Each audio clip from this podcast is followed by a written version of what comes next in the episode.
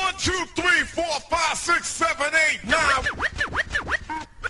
9. Number 3 is we do not make enemies of other black people. Hey, you know what? That one, that was something that was difficult for me at first, like even like before coming to the BAIO, and not making enemies, but just hiding my disdain for people who are okay with the status quo. You know what I mean? Because it's like, and it's like not fair to them, but I just got so frustrated and my temperament and patience for it just grew so thin for people to just keep on wanting to, and really it was like the hamster wheel, like doing the same stuff and thinking that it's effective, going to our enemies, asking them to help, like you're gonna go to your enemies and ask them for freedom, not and say you fighting for it, you know.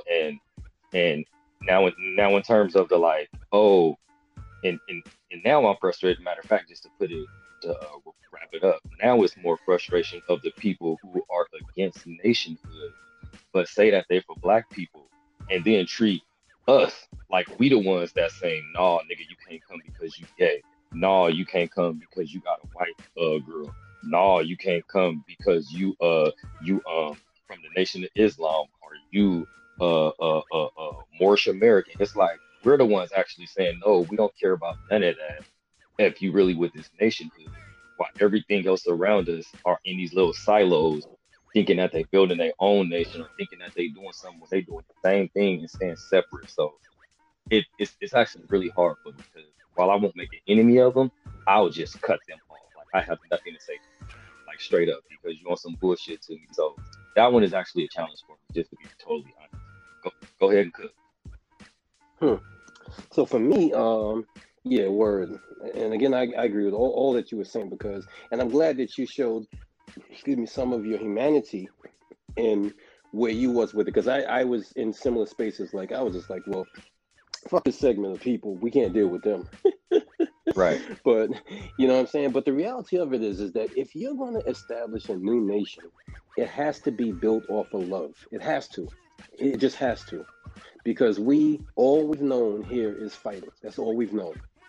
And the majority of the time it's been fighting one another.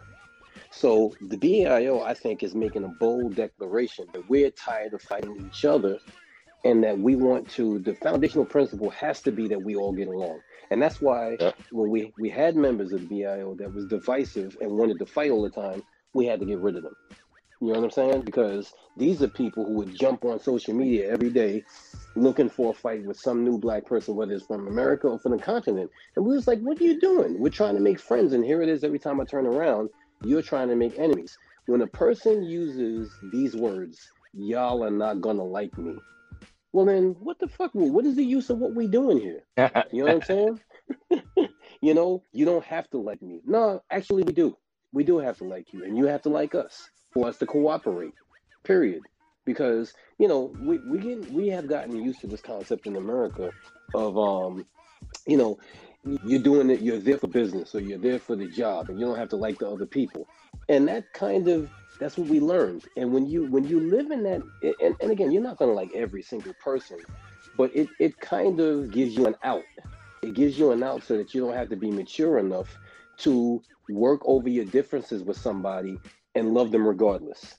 And to me, that's what I love about the BAIO, is because we're not going to tolerate religious fighting. We're not going to tolerate, you know, like orientation fighting, none of that stuff. What we're saying is, this is a big tent that we're enforcing brotherhood and sisterhood, and you got to come correct if you come with us. So I think that is and if you think about it, that principle is a principle that has been carried through the organizations from the first, second, and third generation. All the major organizations tried to stamp out the fighting, and we're carrying on that tradition, and I'm honored to be a part of that. Definitely. And I want to add something to what you guys said, just as, you know, to put a button on it. Indeed. If our enemy doesn't differentiate or see distinction between us, neither will we. Right. And one of the points that I've made for the longest is, I hear black folks with this uncompromising position when it comes to dealing with anything other than their ideology and their way of looking at things. Mm-hmm. And the issue that I have with that and the hypocrisy of it is that all you Negroes live together here in this country. Right. So if you can live with all these ideologies here in this country, don't give me this line in the sand when it comes to nationhood for your own people. Yep. Yep. I'm not trying to hear it. You full of shit. Mm-hmm. So that's what we mean. It doesn't mean that every black person's going to be involved in the nationhood process. But the whole point of us starting a nation is so we can start a nation for our people, period. And our people are over here getting killed and suffering and being second and third class citizens, no matter what your ideology is. Right. So it's just kind of stupid to us for you to make some line in the sand or draw some distinctions when your damn enemy isn't doing it. Mm-hmm. So I just wanted to put that button on what the brothers just said.